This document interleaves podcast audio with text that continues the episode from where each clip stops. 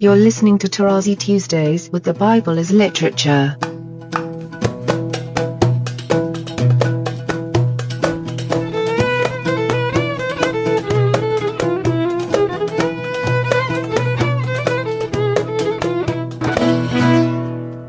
Hi, this is Father Mark Boulos, and you are listening to Tarazi Tuesdays with the Bible as Literature podcast. Today, Father Paul begins his discussion of Genesis chapter 20, noting functional parallels with the Roman household in the New Testament. I am delighted to introduce Father Paul on the Bible as Literature podcast, Tarazi Tuesdays. Genesis chapter 20. From there, Abraham journeyed toward the territory of the Negeb and dwelt between Kadesh and Shur, and he sojourned in Gerar. Okay, very interesting in the original Hebrew. This wordplay will be iterated in chapter 26 with Isaac. And please, to my hearers, notice the connections between the stories and the locations, as we shall see in a more specific way in the following chapter in 21. Again, another example where the original is not only important, but it is of the essence. If one does not hear or read in the original, one is not reading the scripture that was written by the original author, which means one is reading another book. As simple as that.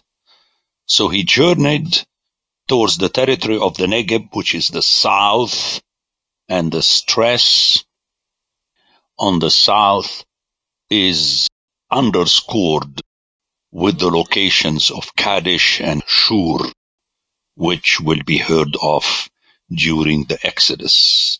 It is, if you like, and that will become even more important in the following chapter, that we are at the most southern part of what I refer to as the Syrian desert and the beginning of the Arabian desert. Now again, geographically, they are the same desert as we heard in Genesis chapter 2, where we have the Euphrates and the Tigris and also the mention of the two rivers in the area of Havilah and in the area of Egypt, Ethiopia, Cush in the south. So we're really going into that area. And when I'll discuss the next chapter, I'll show how in the Quran we have a take on that. They understood correctly what was going on. So we are in the south of the Syrian desert and we have the statement that he sojourned in Gerar. Now, when you hear it in Hebrew, it's very powerful, which is impossible in any other language. And the sound is Wayagur Bigerar, which means that the name Gerar and the verb gur or garar are from the same root. In other words, it is as though he stayed in that land that was named after one staying. That is very powerful. And that will be stressed when we find also Isaac living there. But before Isaac, and I'll get back to that in chapter 21, where we have Ishmael already with Abraham in that area. Very powerful, very important. And thus we are in the wilderness, as we shall hear very clearly later. And he made out of the wilderness his home. That would be the best translation. and he made of the wilderness a play in which one Gur. Okay. Place of sojourning in Gerar. And Abraham said to Sarah his wife, She is my sister, and Abimelech king of Gerar sent and took Sarah. Interesting, later we'll hear that Abimelech is the king of the Philistines. And here we hear that he was the king of Gerar. That for me says it, and it will become clearer when we hear the other texts about Abimelech. Also concerning Isaac, that we have the Philistines that I explained in my book as being reflective of the Greeks that came through the sea. And they spread around and they entered into the tents of Shem, as we heard earlier in Genesis. All this, for me, it is in the text. You know, I don't care about what my hearers think and the other scholars think. They can say whatever they want. I'm reading the text and inviting my hearers to realize how it sounds to the original hearer who knows Hebrew. And God came to Abimelech in a dream by night and said to him, Behold, you are a dead man. It's interesting that in this particular story, the sequence is turned around. It's like in the modern movies where you have flashbacks, you know. Already we hear about the mention of the mistake that Abimelech did because of the woman whom you have taken, for she is a man's wife. Again, let's use this time to learn some Hebrew. We have not the Isha of an Ish, but we have the Be'ulat Baal. Okay, very interesting.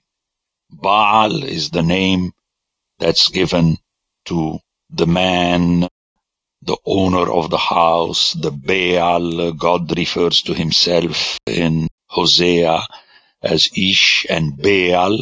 And notice how the woman is introduced in conjunction with the Baal. In other words, she is the mistress of the house. We will hear later how Hagar refers to her as her mistress. Okay. And we are already close enough, at least, to the famous pater familias and mater familias. There you have it already. So the way the Isha is linked to Ish, also the Be'ula is connected to the Baal. Again, in the original, notice how in English a man's wife ask anyone who has heard so many times a man and his wife and so on would opt for Ish and Isha, but this is what we do not have in the original. Now, people tell me, well, is this important in this case? Well, perhaps in this case it's not important. That's fine with me. So long as we remember that it is so, so that if at one point in the future we have a play on that, then the hearer has to admit that it is in the text itself. You're not making it up. And this is where I critique that famous eisegesis when you read into the text. And most of the time, it's the same thing. You know how people do. It's the same thing. No, it's not if we have a different word. Now Abimelech had not approached her. So he said, Lord, will thou slay an innocent people Okay? Are you going to slay someone who is Sadiq, righteous, correct according to the law? And he defends himself. Very interesting text.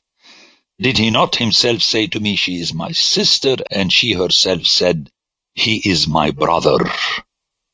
In the integrity of my heart and the innocence of my hands, very interesting statement in Hebrew, in the totality, totalness, wellness of my heart, which is the core, the mind, and in the innocence of my palms, my hands. In other words, in thought and in action.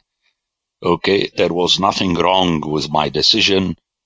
My decision was based on the statement of Abraham. And here, Abraham and later Isaac also each one of them is presented as technically lying to save his life. Okay? That's the statement. Now comes the interpretation, but it has to be based on that. Namely, that Abraham did not have enough trust in God that he would be able to take care of Sarah, to whom God promised that he would give a son. Okay, interesting that Abraham is making a big deal when technically, you know, he was not able to produce children. Okay. So ultimately, and we shall hear it from him, that he is intending to save his life, his own life, Abraham. Then God said to him in the dream, Yes, I know that you have done this in the integrity of your heart, and it was I who kept you from sinning against me. Therefore, I did not let you touch her. Very interesting text, where God is protecting and taking care of the outsiders. And we shall hear this again in chapter 21. Very important way of putting the story. It is I who preserved you, Abimelech. Not your decision, nor the lie of Abraham. Actually, the lie of Abraham would have allowed Abimelech to commit the sin. That's the funny thing. But God intervened. Now then, restore the man's wife, for he is a prophet, and he will pray for you and you shall live. So very early on, we have this mention of the prophet that is linked to Abraham, which is picked up in the Quran. A prophet is someone who speaks on behalf of God to the people and on behalf of the people to God. We see this again and again in the prophetic books. So very interesting text that Abraham is presented as a prophet. Later we shall hear the same thing in conjunction with Moses, who will be the prophet of Aaron, who is presented as a god to Moses. So the function of the prophet is very important, and one can make already a jump into 1 Corinthians 12 and 14. But if you do not restore her, know that you shall surely die. Mot tamut, which is the same wording as Genesis 20, 17. Fantastic. So if you go back to the word Sadiq earlier, will thou slay an innocent people? Goy Sadiq, it is because Sadiq, one more time, is connected to the law. Sadiq technically means legal. And the first time we heard of Mot Tamut was in conjunction with a command that God gave Adam. You see how one makes the connection. In this case, it's clear in English, uh, whatever the translation is, if you can have it in the translation, this interconnection of statements, that's fine. All I'm saying is that you don't have it all the time. And that's the trouble with the translation. So Abimelech rose early in the morning and called all his servants and told them all these things, and the men were very much afraid. Then Abimelech called Abraham and said to him, What have you done to us? And how have I sinned against you that you have brought on me and my kingdom a great sin? Okay, very powerful statement. Meaning that the real culprit here is Abraham. He was thinking only of himself, as we shall hear soon. Wanted to save his skin the same person who could not have a child and God granted him a child, the same person who was saved from Egypt in chapter 13, and so on and so forth. You have done to me things that ought not to be done. So technically in this text, Abimelech was the Sadiq and Abraham was not the Sadiq. He was not legal, he was not correct, he was not truthful. Okay? We are practically in the letter of Paul to the Romans. You see how scripture works. That Paul, the literary Paul, there was no Paul, you know, is connected in his writing to the message of the Old Testament. And this is what I defend in all my books, that Paul was not inspired. I don't like this word. Paul understood correctly the Old Testament. And Abimelech said to Abraham, What were you thinking of that you did this thing? And here I would like to make a comment on the meaning of the word dabar. In the original, we have haddabar hazeh, which tells us that dabar is a much richer term than word or thing. Technically, it should be translated as the scoop, the matter at hand, the subject we are talking about. And when you link it, as I did in my book, to the root deber dabar, that means also to manage and mainly a flock, then the message is very clear. The dabar is the management. Okay. So the word is not an empty word. It's a word in a setting. Let's go to the Roman household. The word of the pater familias is not just a word as you say it when you sneeze or when you say hello there and so. No. It's a word uttered by the pater familias, who is basically a manager through his economos, who is the manager. Okay, I don't want to go on an aside like this, but it's already an invitation to my hearers to note that verse 10 of chapter 20 when they are reading and more importantly, when they are teaching others. That's what I keep asking my students who never do that in the classroom because they want to sit down, play on their iPad, and then they know that ultimately I'm going to give them at least a B minus and they are going to pass and they think they did it. And they think they are fooling me. That's the funny thing. No, I say it on the hope that at least one student every third year will take this seriously and will make a note on the iPad Genesis 20:10 to use it to teach others. That's what the teaching is all about.